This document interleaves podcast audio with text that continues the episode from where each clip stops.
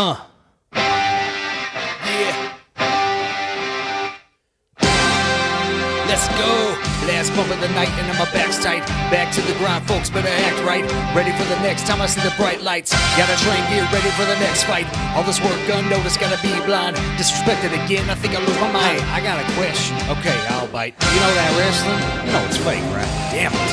The ongoing battle with the dirtiest four-letter word in pro wrestling.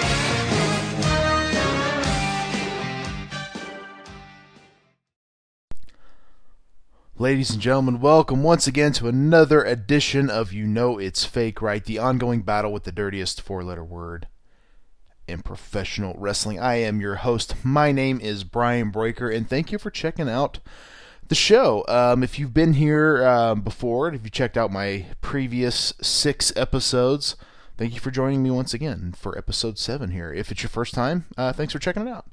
Uh, let me know what you think. I'm pretty uh, active on social media. You can find me on Twitter at Brian Breaker ODR, on Instagram at Brian Breaker, and just uh, let me know uh, what you think. I uh, I'm loving doing this show. I got a lot of great feedback on my episode with Dan Geyer. Uh, but you know, I'm not really shocked by that. Dan Geyer is an incredibly interesting guy, and he was a guy the very first time I podcasted with, which was years ago. And we kind of we went over that a little bit during the show. It was actually in like the a car. I think it was in my truck at the time, which I called the rolling podcast studio.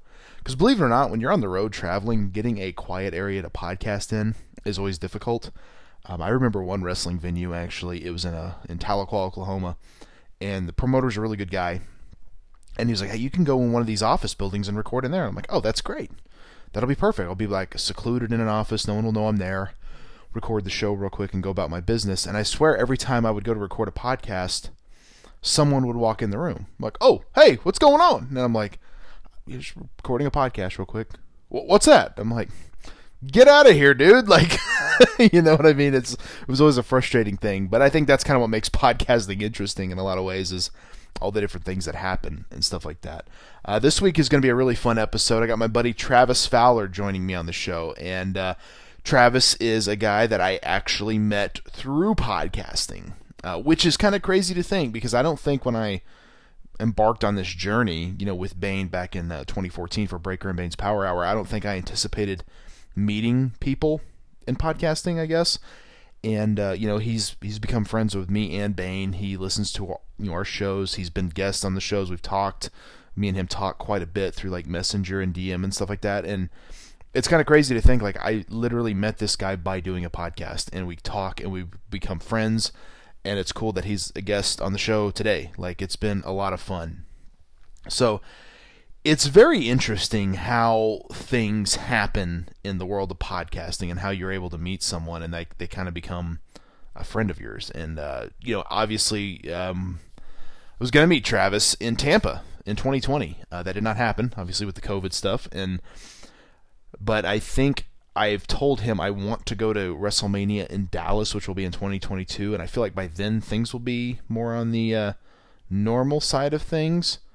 At least I'm hoping, and I think he may get to go too. So that'll be that'll be really fun. It'll be like you know like history in the making because it's like wow we finally met each other. But that'll be it'll be really cool. So I'm hoping uh, hoping that happens next year. But anyway, I don't want to keep you guys on too long. I want to kick it over to my interview with my good buddy, Travis Fowler.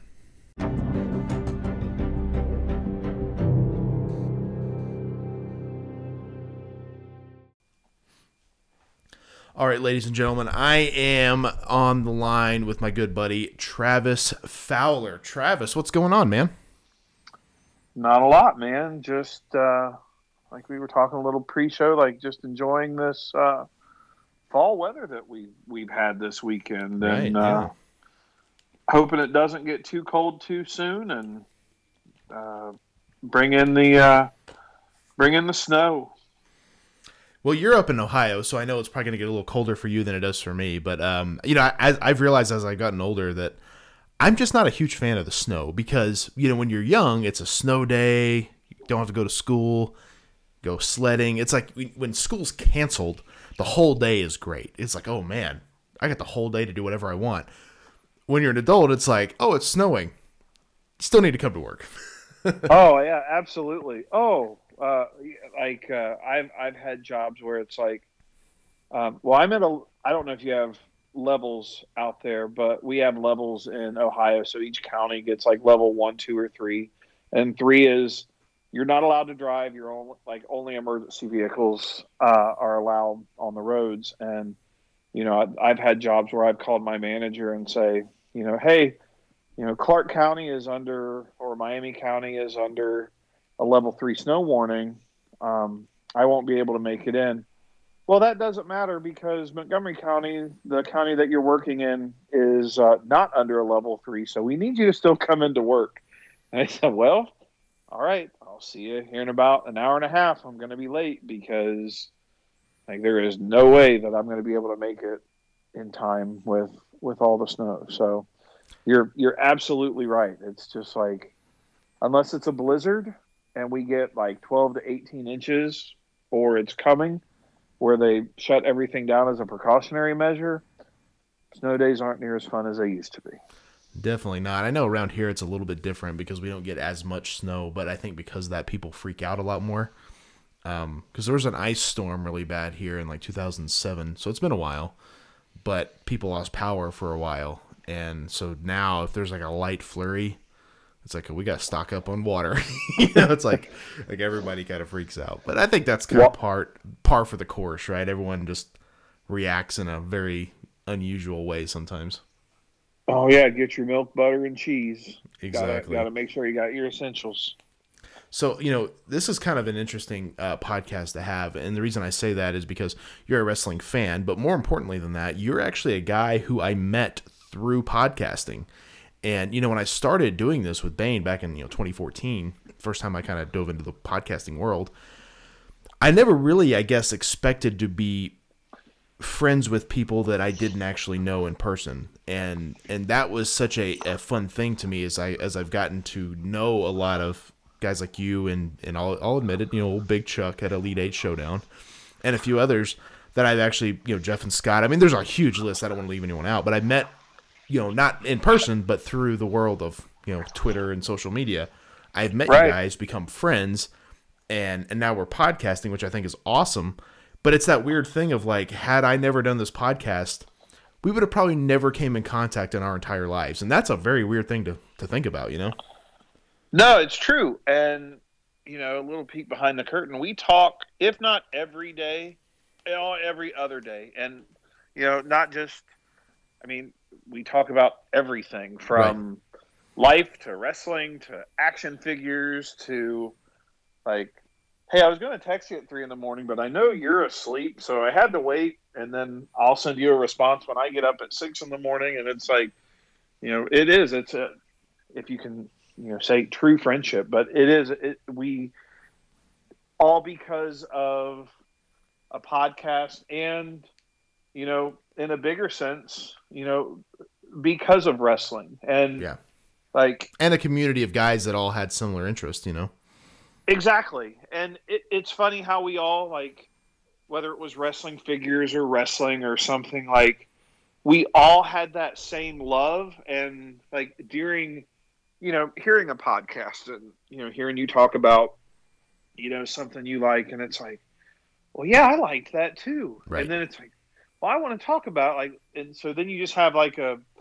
you know, light-hearted conversation. Like I think our friendship started getting past like podcast questions and uh, stuff like that like right around when i asked started asking you uh, well when i found out harley was coming to ohio and I, I remember messaging you going hey is this true? Because i know harley's old but like is he really leaving to come to ohio? Because ohio's not like st louis or like anything close. Like it's a haul up to toledo or uh, up to like Cleveland and like a haul for me, let alone a haul for him. And then it just kind of like I won't say blossomed, but expanded or like you know, our friendship became more than, you know, pops and you know, things at the movie and and things like that. So thanks, Harley. I appreciate. Well, yeah, and I and for... I think you were actually gearing up to uh, get an uh, get your elite figure signed. Yeah. And I was like, and I was like, as far as I know, he's going. You know, I mean, but I think I even told you, I was like, you never know, he may cancel, and that's just not that he would want to. He just had a lot of health issues, obviously, as people know, and you know, he, I don't think it was too terribly long after that that he did pass away, but you know, you brought up a lot, a lot of interesting points there, and I think also too, our friendship blossomed when we realized it was more than just wrestling. Like you started kind of, you know, maybe we talked. Oh, you, you like Marvel Legends? Oh, I like Marvel Legends. Oh, did you collect yep. them back when they were the toy biz? Yes, I did. Like, oh, holy crap! Then you liked Funko Pops. I was into Funko Pops, and, and we start yep. kind of comparing different, you know, fandoms, and it, it kind of becomes that thing. It's like, man, if we were in high school at the same school, we would have been like best friends. We just Absolutely. never met each other and still have never even met in person, which is another thing that sucks because we were supposed to finally meet in Tampa this year or last year, I guess, as this drops. Stu- stupid Rona. I know, right? I hope uh, future future Breaker and and Travis like. Uh, I hope it's over now. Whenever this comes out. Well, so every interview I did in in that time, I kind of always put that out there. Like, I hope it's you know, I hope we're kind of past it by now. And obviously, that's you know not been the case. And oh no. And this will probably drop in early 2021. And like, I would love for that to be like a distant memory, but I hope all you listeners are laughing at us right now that we're reminiscing of the Rona when I hope it's like, geez, when did these idiots record this? well, they have dated themselves. Yeah, but you know, I, I, that's what I thought was so cool is when we started becoming friends like that. We we developed these similar interests and stuff like that. And I think when you have those similar interests, you probably think a lot alike. And I think that's what makes as I can't imagine two people that disagree on everything being friends because like how could you be because you would just butt heads all the time. But you know the right. name of the show, of course, is you know it's fake, right? So it's a very different feel than than Power Hour in in some aspects where we're talking about what's what our fandom like is for wrestling. For me, is is probably a different perspective than from you or or Bayn or anyone else because. Because I've experienced it differently. You know, yeah, I was a fan of wrestling. That's why I became a wrestler. But you're you know being a fan of wrestling. What was that like? Because I'm sure you found it early, just like a lot of us. Because I know you had Hasbro's and stuff, so obviously you were a fan as a young kid. And I know a lot of young kids get out of it, and then maybe they get back in, but then they get out, and then they get back in or whatever. But what was that like for you as you grew up and you started hearing people maybe either criticize or trash wrestling out? Because you know, uh, Bayn has told me this, which I thought was an interesting point. He's like, I never liked wrestling because I thought it was real. I liked it because it was fun. I my earliest memories of wrestling were with my dad, and I was well, I guess two or three because it was before my brother was born. But I remember watching um, primetime wrestling with my dad um, in the early 80s, like 82, 83. And I also remember uh, Georgia, well, I, I, guess it was uh, David Crockett at the time, uh, David Crockett Promotions on Jim you know, Crockett, Saturday night or yeah, Jim Crockett, David. Whoa. Barry Frost is having an aneurysm right now. sorry, sorry, sorry, Barry. You know, David Crockett's another. It's it's late, but another peek behind the curtain. No, Jim Crockett Promotions. But I remember watching it with my dad and just liking it. Um, and I was, you know, I graduated in 2000, so I was in uh, I was in junior high and high school when at first wrestling wasn't cool and then all of a sudden wrestling was the biggest thing in the world. And i will never like there there are like a couple things like i've always been a jeans and t-shirt kind of guy. Graphic tee. You know i've talked about that a million times. Like dude that's that's my business casual wear right there. Right. Like and I started collecting wrestling shirts because they were like concert T-shirts. So every house show that I would go to, or um, you know, my friend Scott, uh, who I would go to a lot of events with because he was a couple years older than me. like if I couldn't go to an event, he would go, and I would give him twenty bucks. This is the day before time before like PayPal and Venmo kids, where you had to give him cash to buy your T-shirt. Uh, and well, and, would, and not to uh, mention, not to cut you off, but like the merchandising catalog, like you needed a credit card. And I don't know about you, but my mom was not about letting me use a credit card to order a wrestling shirt.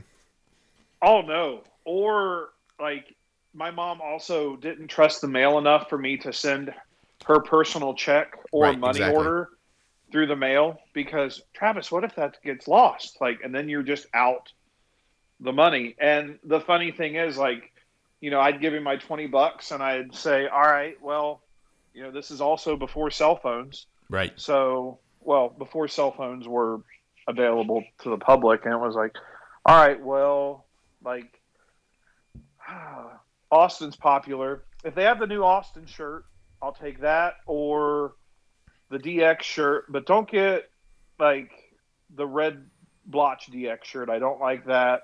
Um, or the WWF attitude, come get some. Like you just basically had to go by what was in, like you said, the merch catalog, and or what you saw on TV, like what they came out with, like right.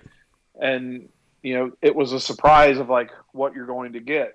Um, and you know, I remember getting. Nice, this isn't a pity party, but I got, you know, made fun of because I would wear my wrestling shirts instead of Abercrombie and Fitch or Hollister or uh, the the the preppy popular shirt, right? Whatever. Yeah, that, American like, Eagle. I'm sure you know. Yeah, American Eagle, Aeropostale, Hollister, Structure. Like I'm, I'm anything that was in the mall, like right. Gap. I think Gap was big at the t- at the time, but uh, like I was just that kid. I'm still that adult. Like throw me a graphic tee and jeans and tennis shoes. So well, and and I'm not to cut you off again, but I'm kind of the same way. You know, like because my mom would want me to wear I think what the popular stuff was mostly I think probably because that's what's in. So you don't want to be right. the outsider because it's easy to make fun of the weird kid, right? And not that that wrestling shirts make you the weird kid, but you know, does that make sense? What I'm saying, like it's like that. Oh yeah, it's that yeah. mindset of like, well, here, this is what everyone's wearing, and I remember, you know, I, I never really cared much about clothes or fashion when I was younger, so my mom would buy me like whatever was popular, and I just kind of wore it because I didn't really right. care. My whole thing was always comfort, as I'm sure you can relate to. And oh, absolutely, absolutely, it was. You know, if you remember back in in the mid '90s, it was carpenter jeans that were about two sizes too big with a giant like braided leather belt to like keep your pants up because they were always a size or two too big and then you wore your wrestling or I wore my wrestling shirts. And yeah. you know I I got to the point where I could wear a different wrestling shirt like for every day of the week for for 2 weeks. And um and then I remember when it went from gosh it was my sophomore year 97 uh 98 when the NWO came out. And I remember um, I remember wearing an NWO shirt, like, and everyone like, it, it was almost like the the Bullet Club, like, oh, too sweet, man, too sweet, and I'm like, you were just making fun of me for my wrestling shirt last year, my freshman year, but now like, you think my NWO shirt is awesome, okay, and then the Austin 316 shirt and the um, the original DX shirt with the the the white logo across the chest and the two we got two words for you on the back um, and how it became popular. And then it was I didn't become popular but it was every whenever I would wear a a new shirt people like that's so cool. I've seen them on TV or like right. things like that. Um, and I, you know, I've got a couple funny stories about wrestling shirts. I uh, I went to the Nitro in Indianapolis where the Wolfpack debuted. Skip school because you know I, will admit that now that I'm almost 40. But my mom let me skip school with Scott, who I'd go on our road trips with. We drove out to, he drove, I was co pilot. We went out to Indianapolis, had no idea what was happening because it was like a week or two after DX had invaded Raw. So we had uh, fatigues on and our DX shirt because we're marks. But we were like, we're gonna be the we're gonna be the cool people at, at Nitro. And uh, of course, the wrestling business walked, is moving so fast. Then, like that was old news probably at this point. Oh yeah, and then the wolf. Like we walked in, and the like the first thing we ever did was go to the merch stand, and we saw these NWO shirts that were red. I'm like, well, yeah, we got to buy them. It's a red NWO shirt or a red logo. And then the wolf pack happened, and I wore it to school the ne- the next day on Tuesday. And they said, "How did you get a wolf pack shirt already?" I said, "Well, I was there." and like so I I got some cool points that way. Um, and then uh, my last day of school, my senior year, and this is a, a funny story. I uh, the week before or two weeks before uh, went up to Cleveland for a Raw. It was like chaos in Cleveland. Uh, there was some Raw that happened in Cleveland, and I got the APA shirt at the time. Like I think the the pound and ass, I think is what it was. that didn't age so, very well, did it?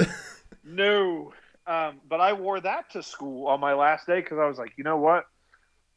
I'm a rebellious senior in high school. I'm going to wear this APA shirt that says ass on the back, and it's not even bleeped out. Mm-hmm. Um, and then one of my favorite wrestling shirt stories is uh, my junior year of high school. So this is 98, uh, maybe 99. I, I can't remember exactly, but it was shortly after the Hollywood Hogan t shirt came out, where it's the one on the uh, second Storm Collectibles figure, the one where it's got like the skull with the tribal wings and it says Hogan above the skull. You know that one? A, a very cool shirt. Yeah, absolutely.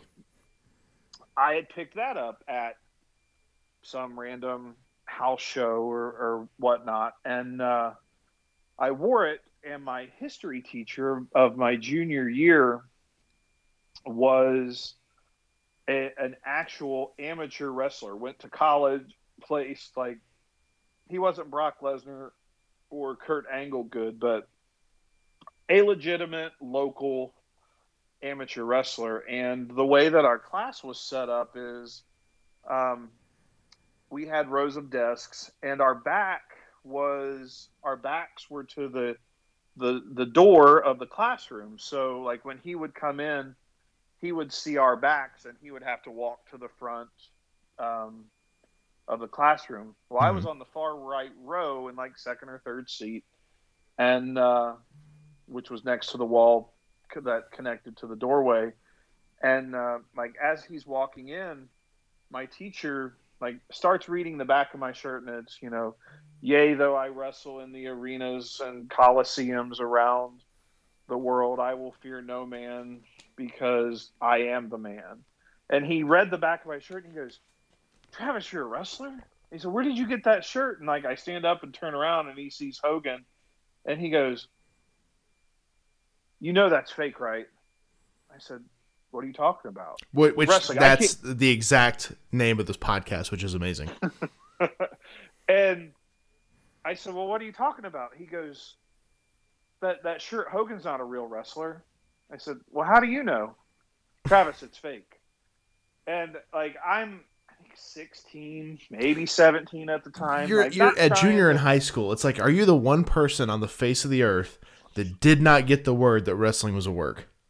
Right. As a, and I, as I'm wearing a Hulk Hogan T-shirt. Right. Like, come on now. In the middle of the Attitude Era slash Nitro parties, the biggest boom in wrestling history, and so he's like, I, I can't believe that you would wear that, and like, you need to see what, what real wrestling is and that. And I said, okay, like how how is it how is it fake? Well, it's fake. I said, well, I know if Hulk Hogan hit you with a big boot and a leg drop, you wouldn't get up. He, I said he'd get you for the one, two, three.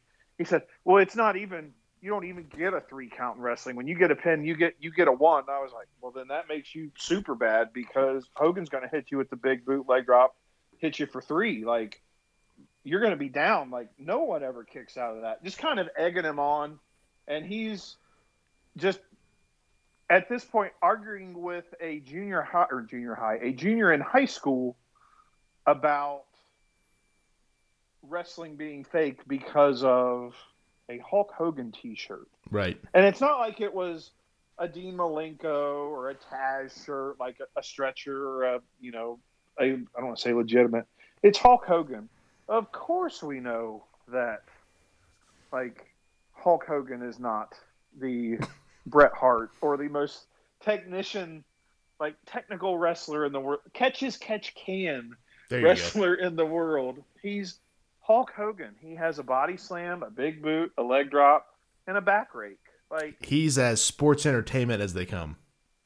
Absolutely. But that was, you know, my my best like story of like, well, you know it's fake, right? And yeah just over a, a, Hulk Hogan T-shirt.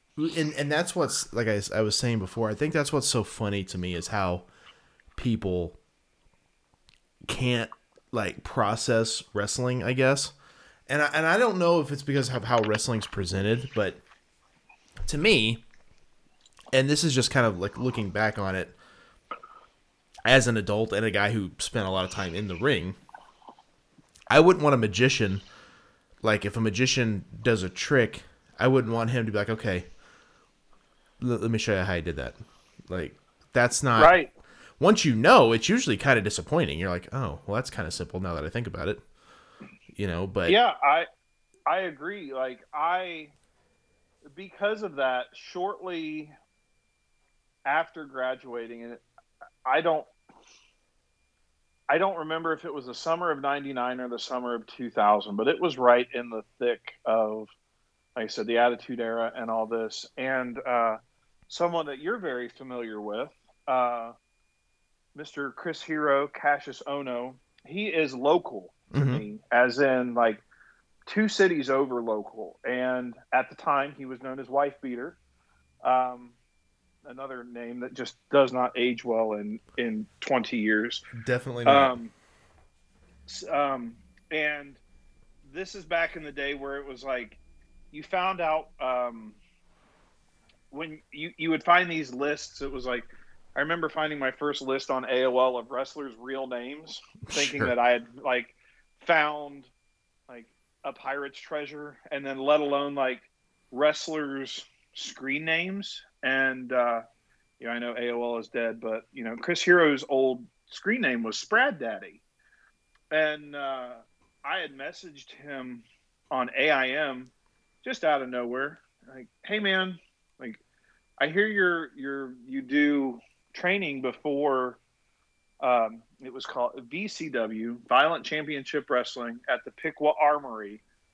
Um, and he said, "Yeah, man, like we're we'll do some classes and and we can train you. And I uh, I went up to the Piqua Armory on this hot July afternoon, and uh, you know, looking back, I, I helped put up the ring because that's what you do, sure. and had had a one training class with with Mr. Hero, and uh, like realized like even though I knew about everything, it, it was you know, more power to you, man. You you went through all the classes and, and went into matches, but I realized at that point, after one class with uh, Mr. Hero, that wrestling was not uh, something that that I should be doing going forward. So going through that, which I don't know exactly. I mean, I'm sure you took some bumps and hit the ropes and things of that nature. But what what is your thought when someone either trashes out wrestling or talks about it. It's not real. It's fake. It's blah blah blah blah blah. Like going through that, thinking like, wow, that was, and it's probably harder than you thought, right? Because I think for most people it is. They don't realize what yeah, it actually was, takes. So, like, does that irritate you? What is your thoughts when you hear people kind yeah, of trash it, it out? It irritates me because I, I was in the prime shape of my life. Like I said, I was 18, excuse me, 19. Like, I had played basketball, baseball.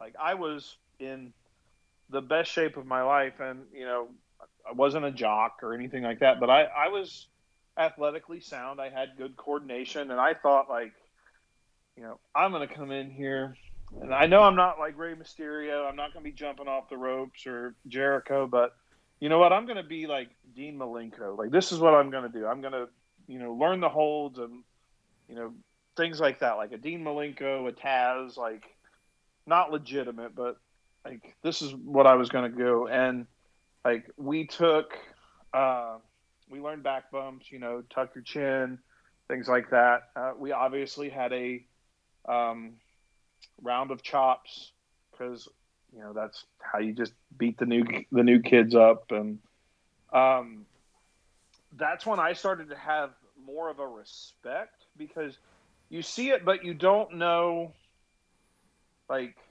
you don't know all of the technicalities that go into it because when you watch, you're like, well, yeah, I can fall yeah, I can fall on my back. Well, it's not just that, it's falling correctly, not completely hurting yourself and also not knocking yourself out. Right. You know, keeping like keeping in the pace. So like like you were saying when you run the ropes, it's like one two one two rope, one two rope like it's you know, as controversial as he is, Jim Cornette said it best. It's a dance. Like mm-hmm. you guys, it, it, I don't mean that in a bad way, but it's like if I'm off, you're going to be off. If you're off, then I'm going to be off. And you you don't realize that and how pivotal it is.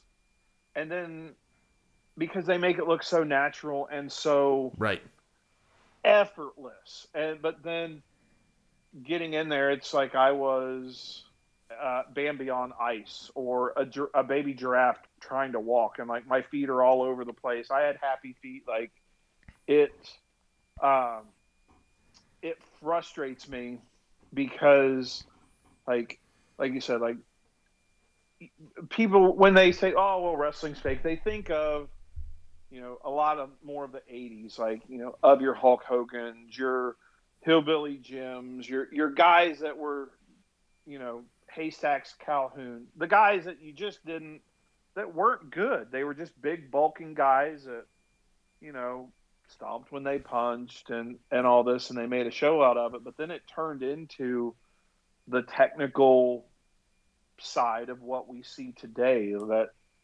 where it, it just converted and how it was completely different and just there's there's more of a respect for it now because of the not only the showmanship but the athleticism right. that it takes to make it look effortless. And I think that's what's so unique about the pro wrestling business. Like you said, people may have a preconceived notion or they don't understand. Um, you know, I, I don't know how many people I saw come in to our training school, and you could kind of just tell they were like, "Oh, this will be easy," and uh, like our first thought's like, oh, we're gonna blow him up. I mean, yeah, because I'm, I'm gonna make you I'm gonna make you earn it. And most of them would quit before we did anything more than what we did every day. Like we had our normal routine that we did every day, and then like we are gonna do a little bit extra your first day to see how you how you do. And a lot of them would, would quit before we got to that point. I remember we had one kid. He looked athletic, nice kid. He was, excuse me, going through his bumps and stuff, and he was hurting, and I could tell he was hurting, and that's very normal. You are gonna hurt. And we're about 30 minutes away from being done for the day, and he looks at me and he goes, "I don't want to do this." I was like, "Are you uh. sure?" And he's like, "I just this is not for me. I can't do it." And I was like, "Okay." I was like, I told him I was like, "We're 30 minutes away, man. Like, it's the last day of the week. We don't come back till Tuesday." At this point, it's a Thursday, so he has a few days. I was like, "Go home. We'll, we'll call it good for the night. Go home. Relax." you know, rest your body and reevaluate on Tuesday. And he's like, nope, don't want to do it. I was like, no, sir. Okay. I was like, that's your call, man. And, uh, and he, uh, excuse me, he, um, had just paid a down payment to Harley of a thousand dollars for his tuition. Uh, And he said, Will I get my money back? And I said, That, sir, is not my call. I was like, You're more than welcome to come up here to the office and talk to him. And Harley ended up giving him back 900 which I felt was very fair. But um, it's just that, you know, one of those things. It's not, it's, it's not for everybody.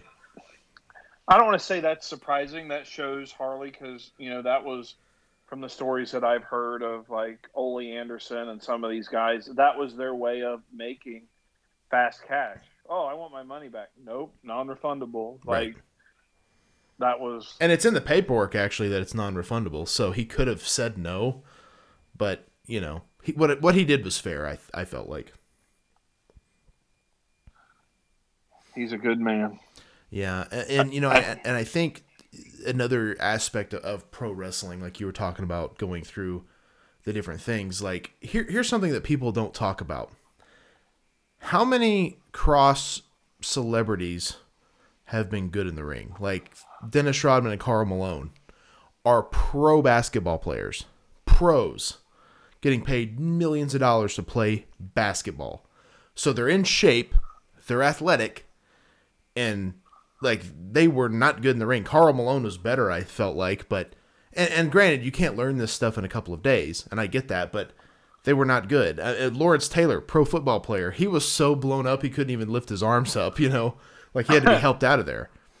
you know Um, what's funny uh, that you you talk about LT. Um, did you know that the last move of that match was supposed was quote unquote the jackknife power bomb that he was that he did to Bam Bam Bigelow to end the match, even though he barely got him up.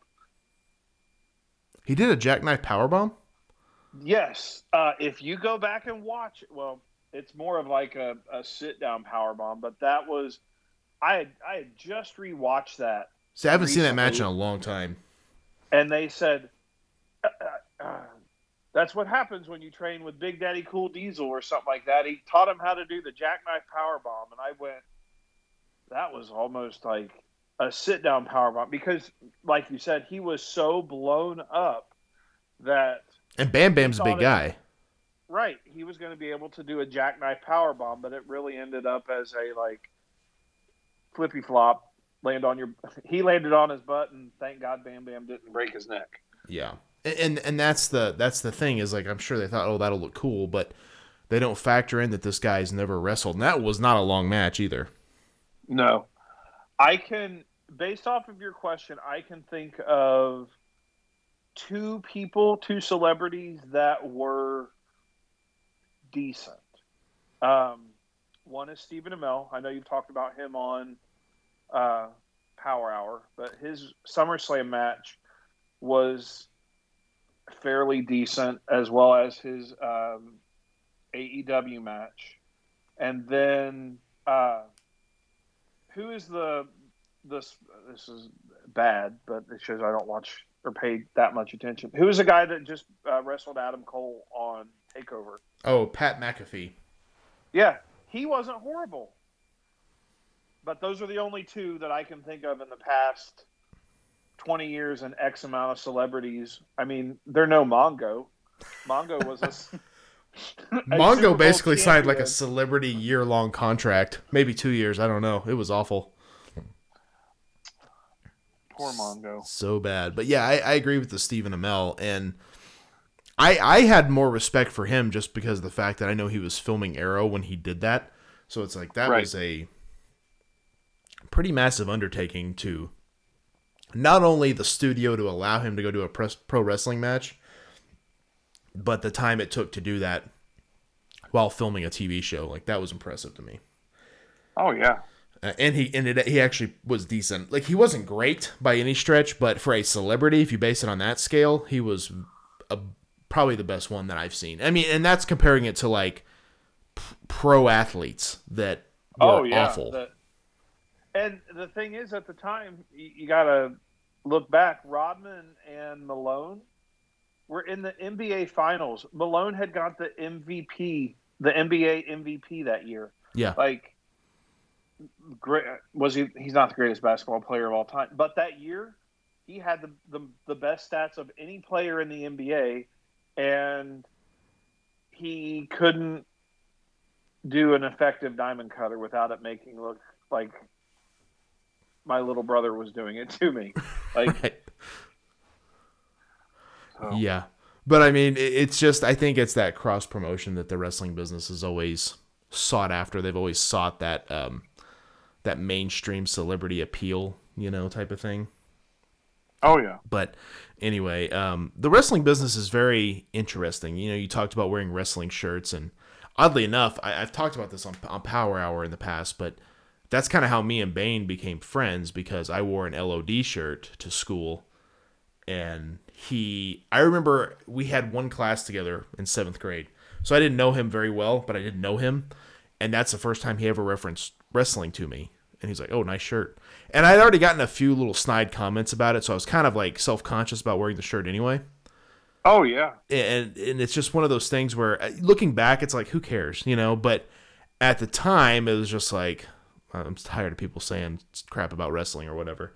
But and you're young and your hormones are in overdrive, and it's like well, and you don't ever want to be a victim of bullying in any way, you know. From, oh yeah, and and he made a little comment like, "Oh, nice shirt," and I, th- I honestly thought he was going to be like, "Loser," and uh, and I was and I kind of look over and he goes, "Does it say like, oh, what a rush on the back?" And I'm like, "No, it doesn't. It's blank." And this is again a generic shirt that I bought at some like mall kiosk. You know, it wasn't like an official oh, shirt. Yeah. And uh, he's like, "Oh, I should have said down on the back. That'd have been cool." And I'm like, "Yeah." Like this guy likes wrestling, you know. Like it's like that, that feeling of like, okay, it's it's almost like you're in a safe spot. Like I can talk wrestling to this guy and it's cool. Yeah, it's like your your safe your safe zone or like, okay, he knows what he's talking about, right? Because anybody else wouldn't like say, "Oh, what a rush!" It's it's uh, the code, like, right? Oh man, like, right. It, it's basically showing like, oh, this guy likes wrestling, you know, type of thing. Yeah. So, um, but yeah, man, like that's what's so interesting about pro wrestling. Like you, you know, you brought up earlier too with the uh, with the shirts, how no one's wearing them, where everyone has a little comment, and then you wear an NWO shirt, and all of a sudden people you don't know are like giving me giving you a too sweet. It was crazy how like that revolutionized the wrestling business because I remember having a friend around that time. We were both collecting wrestling figures and talking about it in school like I wouldn't have dared at that age, seventh, eighth grade, talking about collecting wrestling toys, you know, to another kid that age because like toys weren't cool at that point, but wrestling was so hot that they were cool almost, you know. Oh yeah, that was. I I I will never forget the first time I heard about Jakks figures. My friend, uh, this was seventh seventh grade or eight, seventh or eighth. Um, I had went he had thrown him in his backpack and he had picked up Razor Ramon, Shawn Michaels, and Diesel. And he said, "Travis, look what look what's out." And I said, "Wait, what are these?" He said, "These are these are the new wrestling figures. I found them at Ames and or Hills in Piqua. I went with my mom, and I just." It's like he, he, like you said. Not only did he get them, he brought them to school. He kept them in his backpack, and it was just like, you know, they were horrible, but it was still like at the time, I, I liked them. I mean, I thought that they had terrible. Like I liked the playability. They broke all of mine. Early Jakks figures broke, which I hated. But it was that weird thing of like, at least we have figures now. Well, yeah. I mean, you had, you know, Razor, Diesel, Shawn, Bret, Gold Dust, and Undertaker. I like I had to go right off top of my head like that whole series one, but it was still like, with the exception of Shawn, Bret, Well, like almost half of the figures that had just came out had never had a figure before, or right. a figure that it was bigger than a Hasbro and more posable than a giant LJN. So it was like these are groundbreaking because they move at the arms, they move at the legs, and they don't have an action. So like Shawn, the way that Shawn's legs were kind of like crossed to the side, like go to the side, you could do sweet chin music or right. um, Undertaker's, I think, left hand wasn't a fist, so you could technically do a choke slam when he was holding them around their neck and and things like that. So, you know, it was definitely a like I don't want to say a different time, but a time when it just became more acceptable when you know instead of like well I, I only play video games and do cool things at the mall. It's like look these are wrestling figures. Like mm-hmm. ho- holy crap. I gotta get them yeah. And it, it was interesting too because i think i got actually more into figures like wrestling figures at that time. And i think a lot of it was because Jakks was pumping them out. I mean we got like a handful of hasbros I mean, if you think about all the repaints Jakks did, I mean, there there was tons. And, oh yeah. And like that was the thing. Like I remember, like I felt like every time I went to a store, I kind of just saw something new. And you know, this is obviously before the internet. Well, maybe not before the internet, but before like I had the internet, I guess, and it was prevalent. Yes. And like I remember just going to a store, and that's when you just saw stuff. And that was the last era when you just kind of saw stuff. I thought and and then the internet hits and then you kind of start seeing it online first and things like that. But i remember just being at a toys r us and seeing um, tag team series one. Of course yep. they didn't they didn't have lod which i wanted. They had the godwins and i'm like ah and so i'm looking at all the pegs. Is there an lod somewhere? And there's not of course. But it's like they make LOD figures. I wonder if their shoulder pads come off. They look like they do, but I don't know for sure. And then, you know, right. It was just such a it was such a fun time and like I said there were so many different characters that they made at that time and repaints and all this stuff. It was it was a great time to be a fan and wrestling was so hot like it was almost like a new guy debuted all the time and like you couldn't wait to get his figure or you know hoping to see it in 6 months at the store when they restock new stuff. You know, it was just it was really fun. Right. Like when like when you were you were talking about that, like when you would go to the store and actually be surprised, like this is right before like Toy Fair magazine came out to where you would get like little picture previews, but like I remember like being excited, seeing something new, and even before going through the figures that were on the shelf, I would grab whatever figure was at the very end and immediately turning it over to see what else was coming out in the future to see if they had put new pictures on the back before even oh, yeah. looking to see like what was immediately in front of me. It's like, all right, I I I marked my zone. Like nobody's going to get the figures in front of me right now, but I need to see what's coming out in the next six months. Holy crap! Like, yep. There's they made a Brian Pillman figure. What is Stomp? Well, um, I don't care, but there's a Brian Pillman figure. Like I said, and right. living in Dayton, Ohio, like Brian was another local guy from Cincinnati. So I'm like, well, I've got to get this Pillman. I don't know what Stomp is. I don't think I really care what Stomp is, but holy crap, I'm getting Brian Pillman. Or I remember the first time turning it over and seeing they're making a Dude Love figure. Right. What is what? What's a slammer? Or uh, the Kane figure. That was a big one for me. Yeah, and it's like holy crap! Like I'm going to get this, and like I don't even know what a slammer is, but I'm going to have a dude love. I'm going to get a Kane, and then like the slammers come out, and you go, oh well, this this another phrase that doesn't age well in 20 years. Well, these aren't near as good as the bone crunchers. Like I wish they made this a bone cruncher. Right. Yeah, it's definitely a, an interesting thing, and it, for me, so with bone crunchers, the first two I saw were Shawn and Razor. I was at a Toys R Us. I hadn't been there in a while. Those only two on the peg, so I bought them. And you know, it was kind of like that weird bittersweet thing. Well, I guess Hasbro's are done, you know, type of feeling. And but I bought them and I and I did like them. I didn't like them as good as Hasbro, but I was like, oh, they're they're kind of cool. And both Shawn and Razor ended up breaking in a day, which really upset me. So I was like, I'm not buying any more of these. I don't like them. Well, then I go back to Toys R Us and I saw Series 2. And that had the Warrior in it. Well, yeah. You, they, that, you see Warrior, you've got to buy it. Right, but then the Ultimate Warrior. Right, and and I and I had kind of been like I, I don't want any more of these figures. Well, I ended up getting some like Christmas money or birth, maybe birthday money from my grandpa. He gave me quite a bit, and uh, I can't remember. I think I, I did some work at his house, like chores, and he gave me like I can't remember 30 bucks maybe and i that i was rich you know if i had 30 bucks as a kid which honestly 30 bucks bought you a lot of figures back then Yeah, they were what five, six bucks a piece. Oh yeah, just, like it, if you got them at Toys R Us or KB, like that was the one thing about KB. Like KB, nine times out of ten would have something that Toys R Us didn't have, but they were always, you know, everyone glorifies the red pin, the three for nine ninety nine. Yeah, but if you wanted something new, it was consistently a dollar or two more than Toys R Us. It was. Well, I, I think their Hasbro's were like seven, were they not? I think so. Like I remember, like six ninety nine. Yeah, I I remember getting my like Jakks figures or like ruthless aggression figures were like twelve ninety nine when you know ruthless were they should have been nine ninety nine or yeah. like they were always a dollar or two more, but but they had better selection. Right.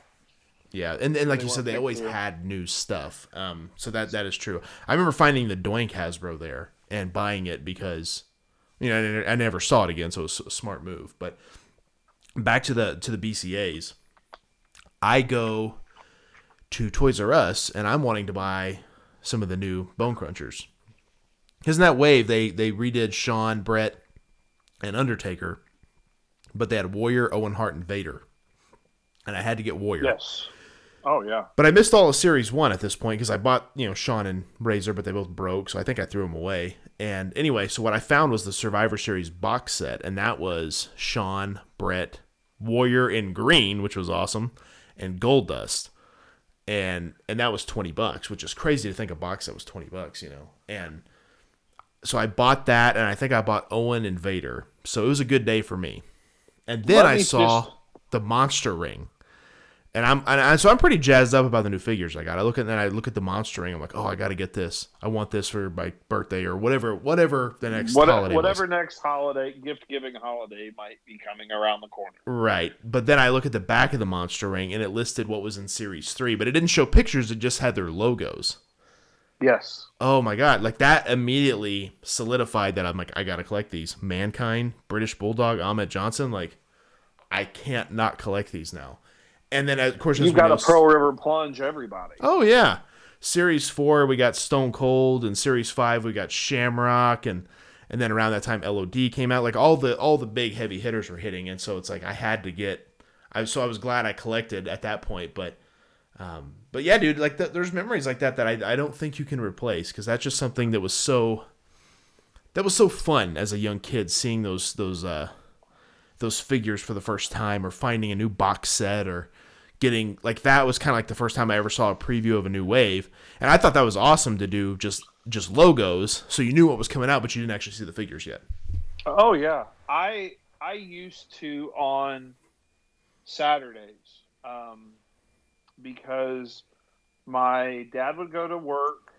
Um, he uh, for his uh, like he would have a, a part time job at, and that's where I got my first job at like a baseball card comic shop and then my mom would have to go to work and you know my brother and i would be at home on saturdays uh, by ourselves till like two or three in the afternoon like it wasn't a long day but we would you know hey here's your list of chores do this do that in between cartoons and and all that and i remember i would uh, get the phone book out and i would call um, all of the Toys R Us's and Walmart's because I would I, I, would want to know if they had got the figures in. And right. on Sunday afternoon, um, I would my mom would take me to.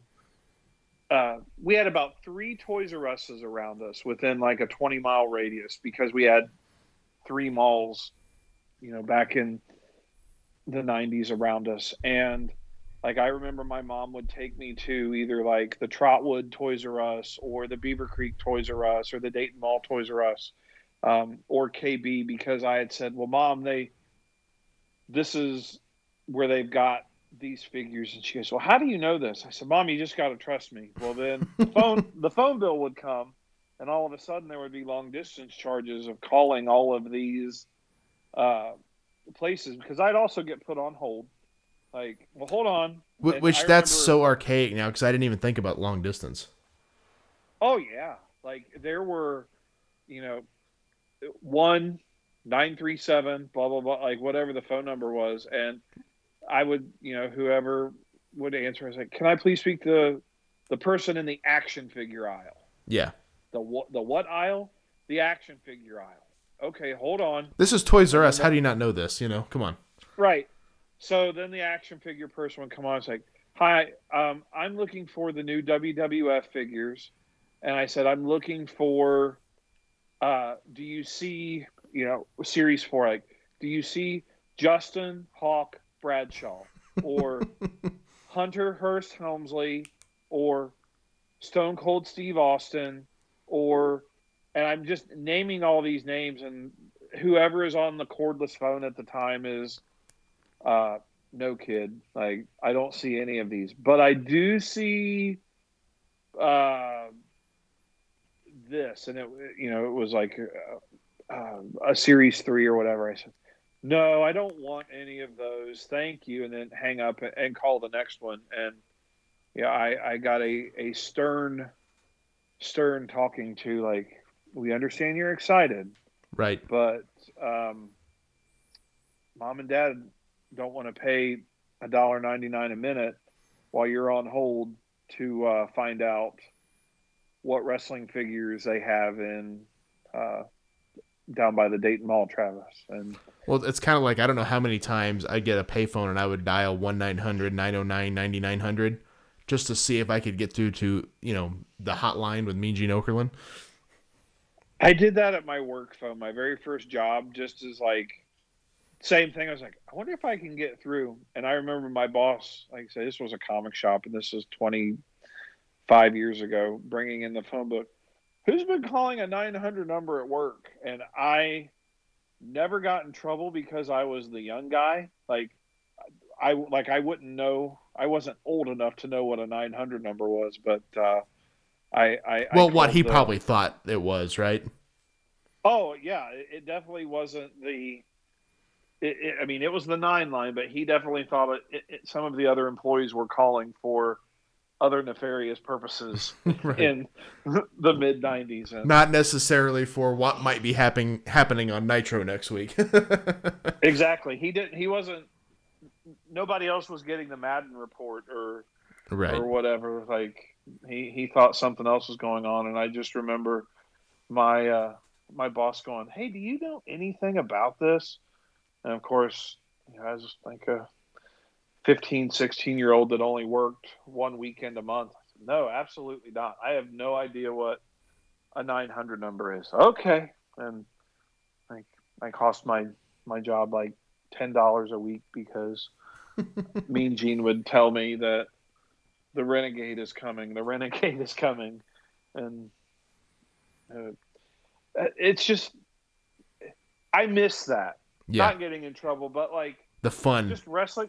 Yeah, it was fun, and like I don't know if you did this. Another wrestling memory that I have that just popped into my head at the same time is, um, if you didn't have a cable box, if you unscrewed your cable from the back of the box and screwed it into your cable ready TV, all of your black screens turned into scramble vision. And I remember just sitting and listening. Yeah, it's like a to podcast to the pay per views. Yeah, absolutely. Yeah. And the play by play, like I remember when uh, Yoko beat Undertaker on the Survivor Series, and I'm laying in bed, like looking, watching a Scramble Vision Survivor Series, and going, "Wait, Undertaker just, just did he fly? Because you couldn't tell anything in Scramble Vision, but like right. that was like fun, and that's what made wrestling fun because you got to do those things and like well, and experience think, those things. I think also too a big problem now, like as weird as it seems, is social media. Like, what? Why do I need to watch Raw? Because if something big happens, I'll see it on Twitter. Yeah, and, and, that didn't happen back in the day. You had to wait three months for the magazine to come out because right. they didn't tell you anything in the control center other than WrestleMania happened three days three days ago. Like you didn't get the immediate results. Like right. Well, and they would also too sometimes not out. put stuff out there because they're trying to sell the replay for Tuesday night on the pay per view. Exactly. Like you couldn't, you didn't know what happened, so you're left in limbo. Like, well, what happened? Like, is Hulk Hogan still the champion? Did he right. beat Sergeant Slaughter? Like, well, especially like shows like when Sting and Hogan had their Starcade match. It's like, you know, I remember one kid at school had pay per view, and I think he was just listening to the scramble channels, which I didn't know how to do yet.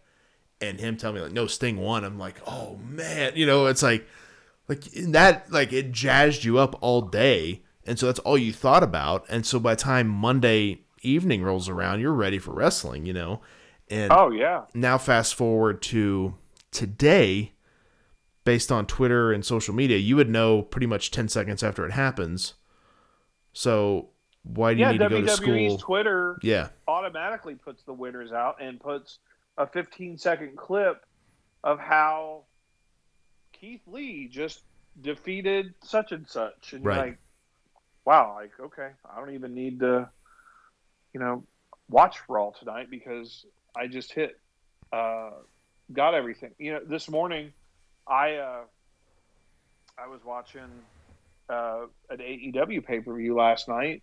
And I, I, I, I really like that, by the way. What do you think? It was great. It was one of the better pay per views that I have seen. Yeah in a long time. And uh, not gonna lie, old man talking here, but I fell asleep right at the very beginning of um, the Matt Hardy Sammy uh, Guevara match, and so the first thing I did this morning was um, I went to the F4W website, and there are the match results immediately. Like, and I knew what I'd missed, and I was yeah. done within five minutes, which right. wouldn't have happened years ago. Yeah, and and that's what's so so crazy now about the wrestling world is how quickly you get stuff, and I think sometimes that eliminates your I guess need to even watch it sometimes. It's like you, you, it would be like to me it's almost like if you immediately got the results of what happened on Endgame, it's like, oh, okay that sucks. Do I need to watch it now? Like it's kind of it's a little bit like that.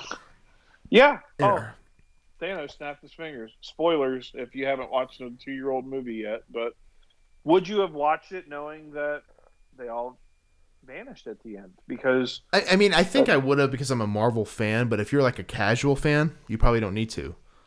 Right. Because you could get like five second in five seconds get the cliff notes of what happened. And it's like, oh, okay.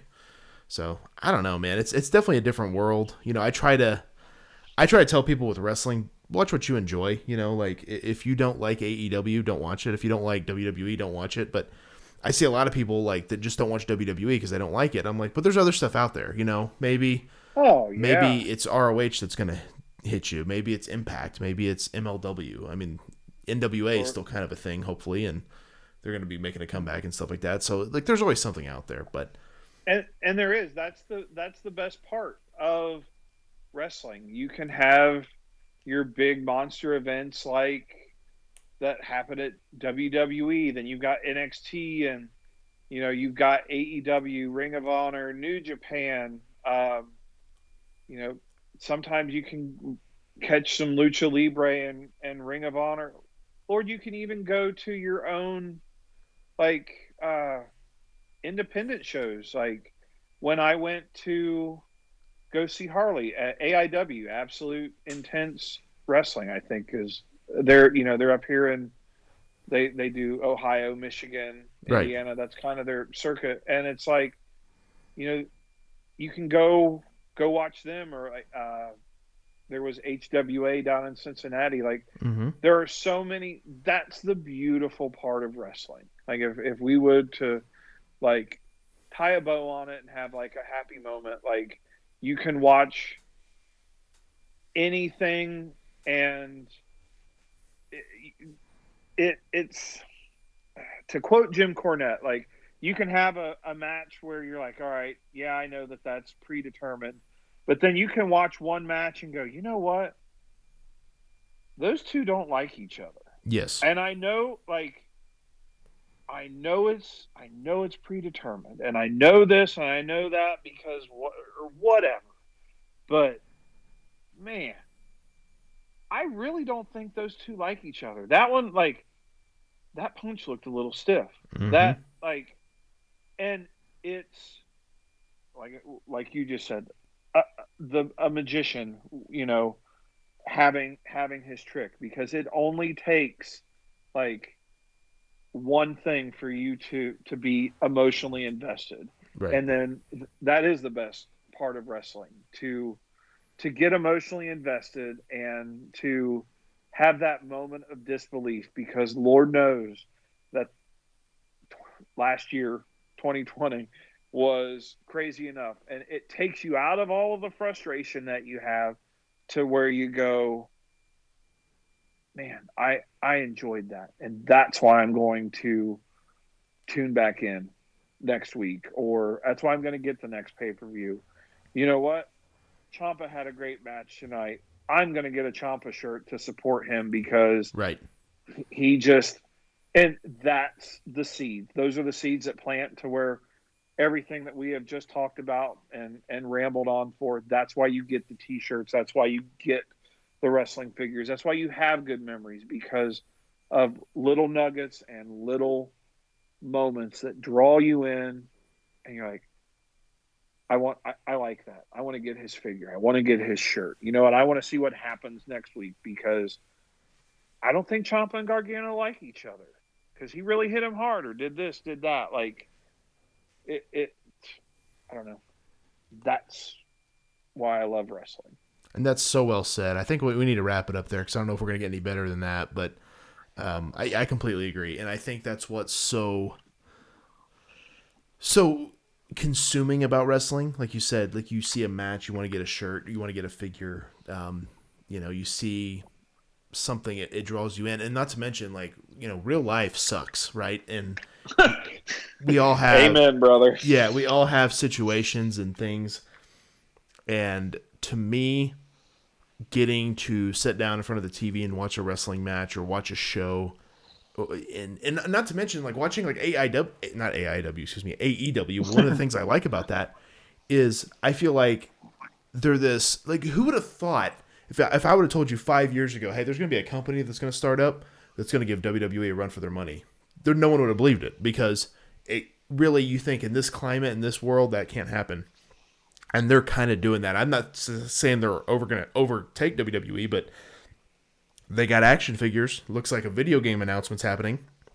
They're doing pay per view, which is great. It, in a time where everything is streaming, where there is there where pay per view is not the main way to view it. It's all through streaming. Through you know, Impact has their own streaming services. ROH has their own streaming services. Uh, uh, is it Bleacher Report or like yeah um, has their like will have different independent wrestling shows like they are putting on legit pay per views forty nine ninety nine and they're four hours yeah long but like they're they're they're doing it you know they're they're doing it and they're, they're coming up so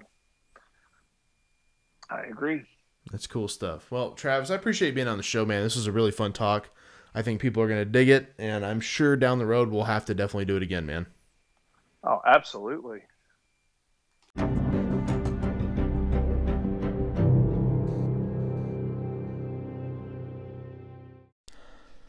Well, first of all, I got to give a big thank you to Travis Fowler for being on the show today. It was always uh, a lot of fun talking with him and um, I'm sure he'll be a guest um, down the road, obviously, because me and him talk. Uh, we talk figures and wrestling quite a bit, and I I think it's one of those things when you talk to someone a lot, it's definitely easy to podcast with him because you're like you're always in communication, and me and him have always had that relationship, so it's been a lot of fun.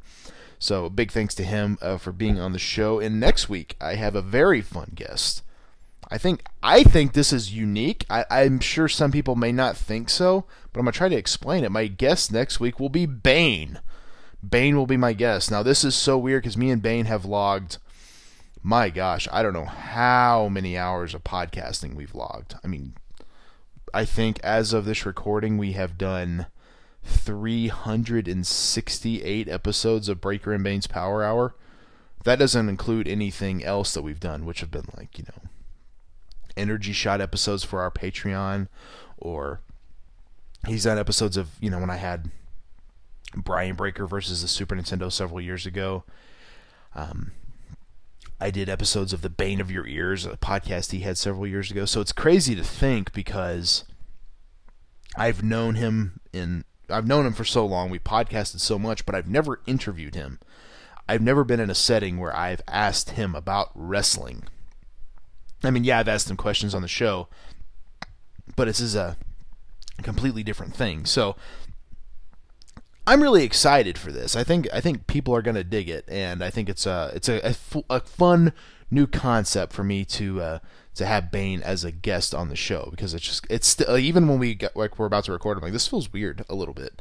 It's just a different setting. Like it, we just got done recording Breaker and Bayn's Power Hour, and it's like, hey man, you mind recording this real quick? Yeah, no problem. I'm like, this kind of feels awkward, you know, and it's kind of kind of funny how that is sometimes. But you know, uh, it's it's cool to have him as a guest. So that will be coming up next week. Big underscore Bayn will be my guest.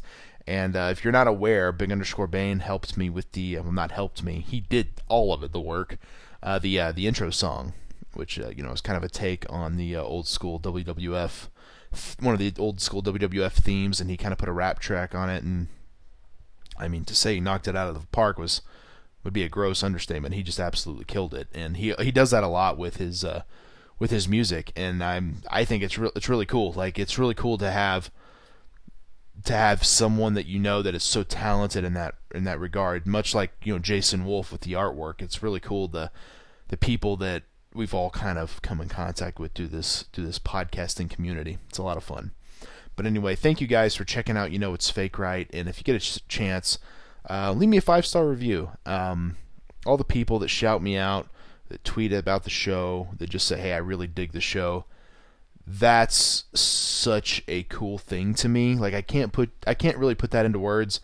When someone's like, "Hey, man," like I, have had, I've had um, Eric Brown. I'll bring him up. Eric Brown's a good friend of mine. He's from the Doing the Favor podcast. If you haven't had a chance to check that out, it's fantastic. One of my favorites, actually. And Eric messaged me because I, I was going to say, hey, would you like to be on a future episode? Which, you know, he will be. I don't know why I said it like that, but but Eric will be on an upcoming episode of You Know It's Fake, right? And he was like, hey, man, I really dig your show. And I was like, oh, thanks. And he goes, and I'm not like blowing smoke. Like, I, I want you to know that. I really dig it. And I'm like, oh, thank you. I appreciate that. And I thought that was, we kind of had a laugh about that. But it, it's really cool when someone takes the time to listen says that they dig it and, and is like, man, I really I dig what you're doing, and I think that that's really cool. And I'm not gonna sit here and say that I have this all figured out because I certainly do not. I will make so many mistakes on this show. I felt like I made a ton of mistakes on Power Hour, but that's kind of part of the process. You don't start off knowing what you're doing. You you learn and you grow and and hope that people enjoy what you're what you're putting out there. And this has been a lot of fun, and I hope everybody's enjoying checking it out. Um, I'm going to have a bunch of new guests. Uh, you know, it's a new guest every week, so I'm constantly looking at new people. So if you have an idea for someone you think should be on the show, definitely hit me up at Brian Breaker ODR on Twitter, at Brian Breaker on Instagram, and let me know. Next week will be episode 8 with Big underscore Bayn. Thank you guys for checking out. You know it's fake, right? And remember, as the great Johnny Valentine would say, I can't make you believe wrestling is real but I sure as hell can make you believe that I am. My name's Brian Breaker. This is You Know It's Fake Right, and I'll see you next week. Uh, yeah. Uh, yeah.